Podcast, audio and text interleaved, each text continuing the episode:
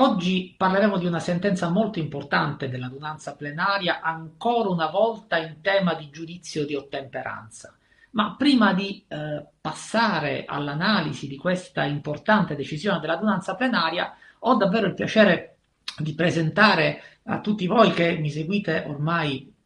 con costanza, abbiamo creato una vera e propria comunità anche intorno alla rivista editamiserio.it, intorno al gruppo Facebook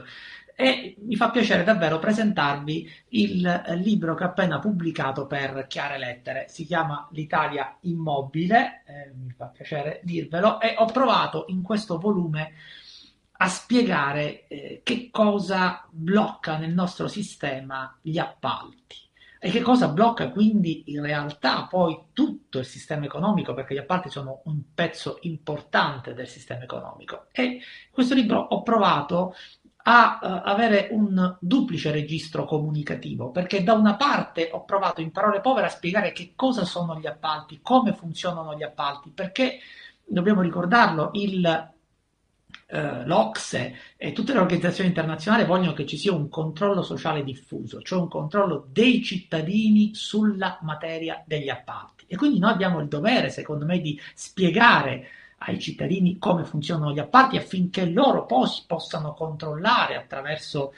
eh, l'amministrazione trasparente, attraverso i siti, eh, attraverso il diritto di accesso, controllare che cosa fa l'amministrazione e che cosa fa la politica. Poi c'è un duplice registro comunicativo, vi dicevo perché si rivolge anche ai giuristi. Ho provato a eh, comprendere che cosa blocca il sistema degli appalti e io credo che eh, innanzitutto ci sia una falsa rappresentazione del sistema degli appalti. Eh, continuano a darci dati falsi, continuano a dirci, o meglio, a interpolare e a eh, dare delle interpretazioni dei dati che probabilmente sono errate. Gli appalti sono crollati o non sono crollati nel nostro paese. Eh, ovviamente al netto di quello che è successo eh, dopo eh, la pandemia. E poi ho provato a capire in che termini la legislazione farraginosa del codice degli appalti e tutte le modifiche successive in realtà stiano finendo con il bloccare il sistema. Ho parlato della instabilità normativa come problema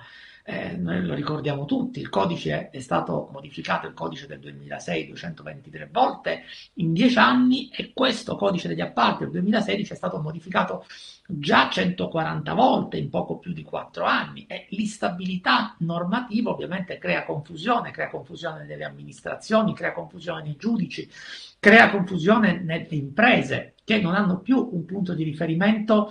per creare anche le proprie strategie di ehm, aggressione al mercato imprenditoriale, ovvero di, le strategie per le amministrazioni per fornire migliori servizi ai cittadini. Ho provato a parlare delle riforme di carta, non dobbiamo dimenticare come il codice degli appalti, lo sblocca cantieri e poi il decreto semplificazioni fanno continui rinvii a provvedimenti normativi di secondo grado che poi non vengono emanati. Lo ricordiamo come eh, ancora ci siano soltanto 73 provvedimenti su 341 che devono essere emanati. Ho provato a parlare anche delle eh, riforme che continuamente vengono annunciate come fatte e poi in realtà non vengono fatte. Mi sembra che emblematico sia proprio il tema delle linee guida dell'ANA, che non voglio discutere se, se siano giuste, se siano sbagliate, se andavano abolite o se non andavano abolite, però c'è un fatto che io credo importante, cioè ci continua a dire addirittura ho ehm, pubblicato testo che ho trovato sul sito del Ministero delle Infrastrutture ci continua a dire che le linee guida sono sostanzialmente abrogate, che saranno abrogate con l'entrata in vigore del regolamento. Poi in realtà se andiamo a vedere eh, non esiste questa norma, nel senso che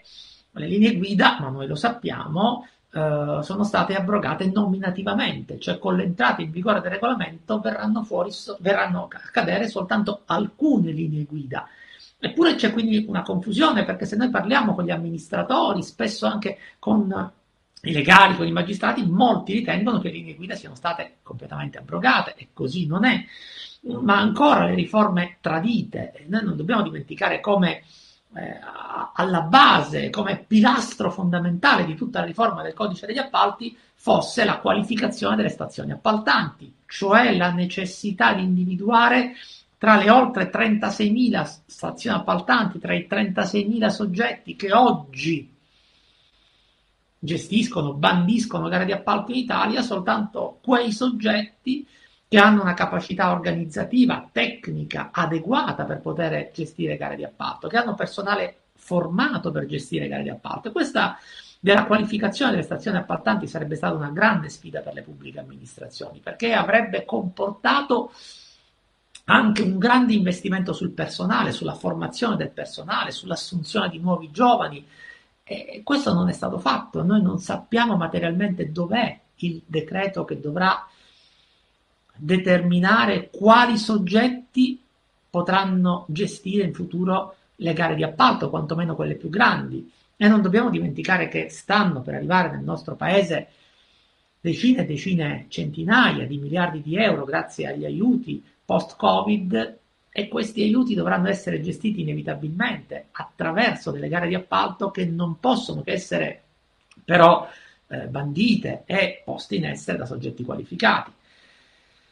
O per esempio le riforme a metà, tutto il tema del subappalto, tutto il tema del, dell'affidamento diretto, eh, riforme che sono partite ma che poi non sono giunte fino a termine. Ecco, ho provato a raccontarle ho provato a spiegare perché viene a bloccarsi il nostro paese, dove davvero si ruba negli appalti, mentre noi continuiamo ancora a trattare sempre, costantemente della gara, dimenticandoci delle altre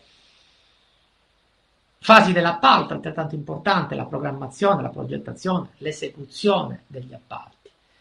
E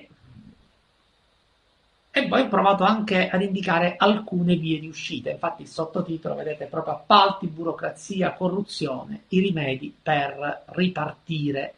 Ecco, questo, uh, questo tema dei rimedi del ripartire credo che sia importante, tanto più in una fase come questa di uh, crisi post-Covid. Ecco, per questa ragione io direi che nella nostra comunità che abbiamo creato, in questo gruppo che abbiamo creato su Facebook, ma già a partire da oggi nei commenti a questa, eh, a questa mh, mm, giornata, a questa rubrica, potremmo tutti noi provare ad indicare nella nostra esperienza, eh, visto che siamo tutti soggetti che in qualche modo abbiamo a che fare con il mondo degli appalti, che cosa davvero secondo noi blocca il sistema. Ecco, mi piacerebbe davvero che poteste in qualche modo eh, raccontare la vostra esperienza, dire che cosa blocca a vostro parere il sistema degli appalti e quindi il sistema economico del nostro paese, in modo tale da poter trarre delle indicazioni, trarre delle linee di condotta, anche da poter proporre in una prospettiva di Iure Condendo, io credo che dobbiamo fare presto per via dell'arrivo di questi fondi abbiamo davvero il dovere di provare a fare ripartire il nostro paese. Ecco, allora davvero mi piacerebbe che a partire eh, dai commenti della rubrica di oggi e poi vediamo di poterlo sviluppare anche sulla rivista drittoamministrativo.it possiamo tutti un po' noi immaginare mh, delle vie di uscita al blocco degli appalti e delle vie di uscita a questa sensazione di immobilismo che abbiamo nel nostro paese, non continuando a, a criminalizzare la pubblica amministrazione che fa il suo, ma al contrario cercando di immaginare quali potrebbero essere le modifiche normative che davvero possano dare rilancio al nostro paese. Quindi sarei davvero grato se in questa nostra comunità, in questo nostro gruppo, provassimo un po' tutti a raccontare la nostra esperienza e quindi a trarre delle linee di condotta da poter eventualmente proporre. Passiamo adesso, come sempre, alla sentenza che eh, commentiamo. E la sentenza che oggi vorrei proporre alla vostra attenzione è una sentenza molto importante dell'adunanza plenaria del Consiglio di Stato che riguarda ancora una volta il giudizio di ottemperanza. E dico ancora una volta perché sappiamo che l'adunanza plenaria del Consiglio di Stato ha eh, tratteggiato eh, i caratteri distintivi ormai del, del giudizio di ottemperanza ehm, con diverse decisioni molto importanti. Questa decisione è una decisione significativa che riguarda la prescrizione dell'actio iudicati, perché ricorderete senz'altro l'articolo 114 del codice del processo amministrativo eh, prevede che eh, l'azione eh, per l'esecuzione della sentenza passata in giudicato si prescrive in 10 anni. Ecco, quindi al centro dell'attenzione dell'adunanza plenaria c'è proprio questo primo comma dell'articolo 114. L'azione si prescrive in 10 anni. E ehm, l'adunanza plenaria viene chiamata a eh, decidere alcune questioni di diritto e vediamo di mh, dare subito delle indicazioni su queste questioni di diritto che l'adunanza plenaria viene chiamata a decidere e poi vediamo la soluzione. In particolare viene chiesto se questo termine di prescrizione decennale fissato dall'articolo 114 primo comma del quale vi ho detto è eh, un termine di prescrizione che riguarda il diritto di azione e quindi abbia una natura processuale sostanzialmente, ovvero se riguardi il diritto sostanziale e quindi attenga alla situazione sottostante, cioè al diritto soggettivo, all'interesse legittimo, che sono oggetto della, uh, del processo. Poi uh, chiede ancora uh, la, um, il Consiglio di giustizia amministrativa che ha sollevato la questione se mm, questo termine di prescrizione decennale possa essere interrotto esclusivamente attraverso la proposizione del giudizio di ottemperanza, ovvero se esso possa essere interrotto anche in via stragiudiziale, quindi con atti stragiudiziali. E se si chiede, mh, mm, al di là del nomen iuris di prescrizione utilizzato dall'articolo 114, primo comma del codice del processo amministrativo, questo termine non debba in realtà intendersi come termine di decadenza. E ehm, il, eh, l'adunanza plenaria, preso atto dell'esistenza di un dibattito su questo punto, in particolare sulla necessità eh, di valutarlo come prescrizione o decadenza e soprattutto sulla possibilità o meno per atti stragiudiziali diversi quindi dalla proposizione in giudizio del giudizio di ottemperanza siano in grado o no di interrompere questo termine, ecco, per affrontare questo tema l'adunanza plenaria parte da un dato storico, dall'analisi storica del giudizio di ottemperanza. E ricorda come esso viene introdotto per la prima volta, disciplinato per la prima volta dall'articolo 4, eh, numero 4 della legge del 1889, la 5992, che tutti ricorderemo perché è la eh, legge che istituisce la quarta sezione del Consiglio di Stato. E quindi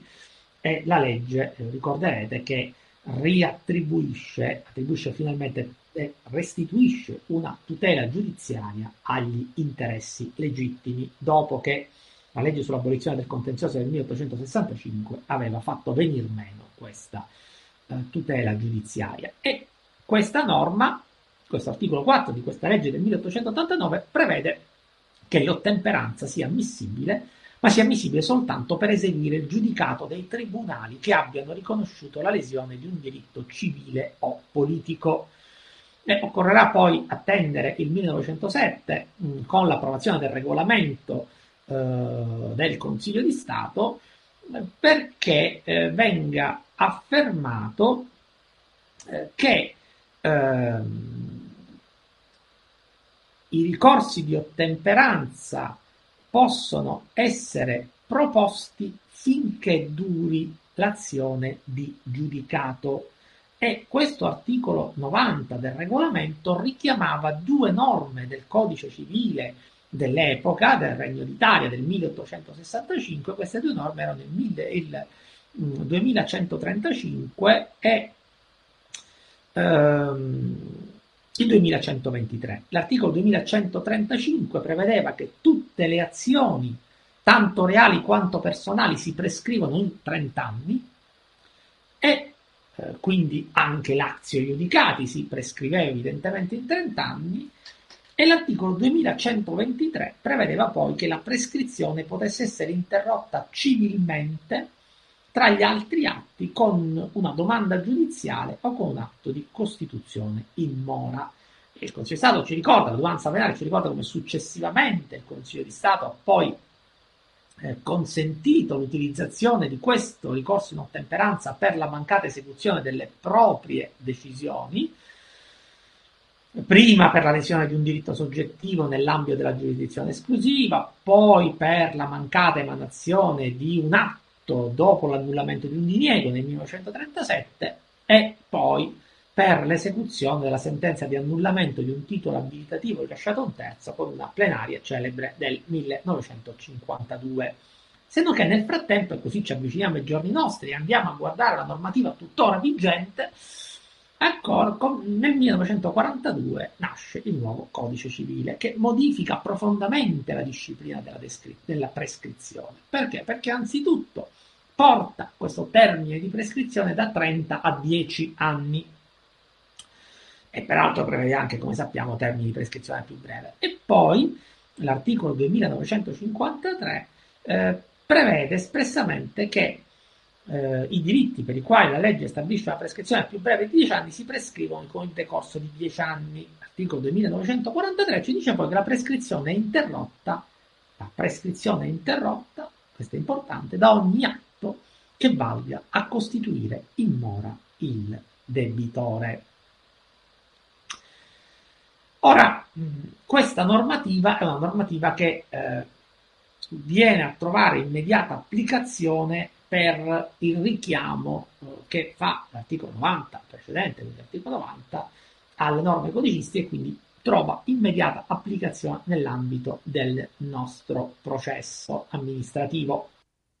prima dell'entrata in vigore del codice del processo amministrativo e quindi prima dell'entrata in vigore della, dell'articolo 114 del quale oggi stiamo discutendo, non si dubitava affatto che queste norme che ho richiamato eh, codice civile, in particolare il 2953 e il 2943, si applicassero ai giudizi di ottemperanza aventi ad oggetto diritti. E eh, questo questo ehm, perché ovviamente la tutela dei diritti soggettivi eh, deve essere effettiva e eh, non può essere eh, inferiore a quella che viene attribuita dal giudice civile. In questo senso l'adunanza plenaria eh, sui diritti soggettivi è stata sempre ehm, ferma su questo punto. Invece si dubitava della possibilità di applicare queste norme e in particolare le norme sulla prescrizione agli eh, interessi legittimi, cioè giudizi aventi ad oggetto interessi legittimi, perché gli interessi legittimi, si diceva, non sono prescrittibili. Tuttavia eh, era prevalsa in questo dibattito l'idea che potesse applicarsi la prescrizione decennale e questo in particolare per far sì che i rapporti di diritto pubblico non restassero a lungo in una situazione di incertezza. Pertanto in questo dibattito si consolida e si rafforza l'idea che eh, la prescrizione è decennale e si tratta di una prescrizione non interrompibile. Ecco, questo è un punto fondamentale, non interrompibile. In questo quadro piomba il codice del processo amministrativo, piomba l'articolo 114 del codice del processo amministrativo che utilizza un linguaggio particolare e su questo linguaggio, su questo aspetto semantico si ferma l'adunanza plenaria. Cioè, l'adunanza plenaria ci dice che ehm, utilizza il termine prescrizione, l'azione si prescrive.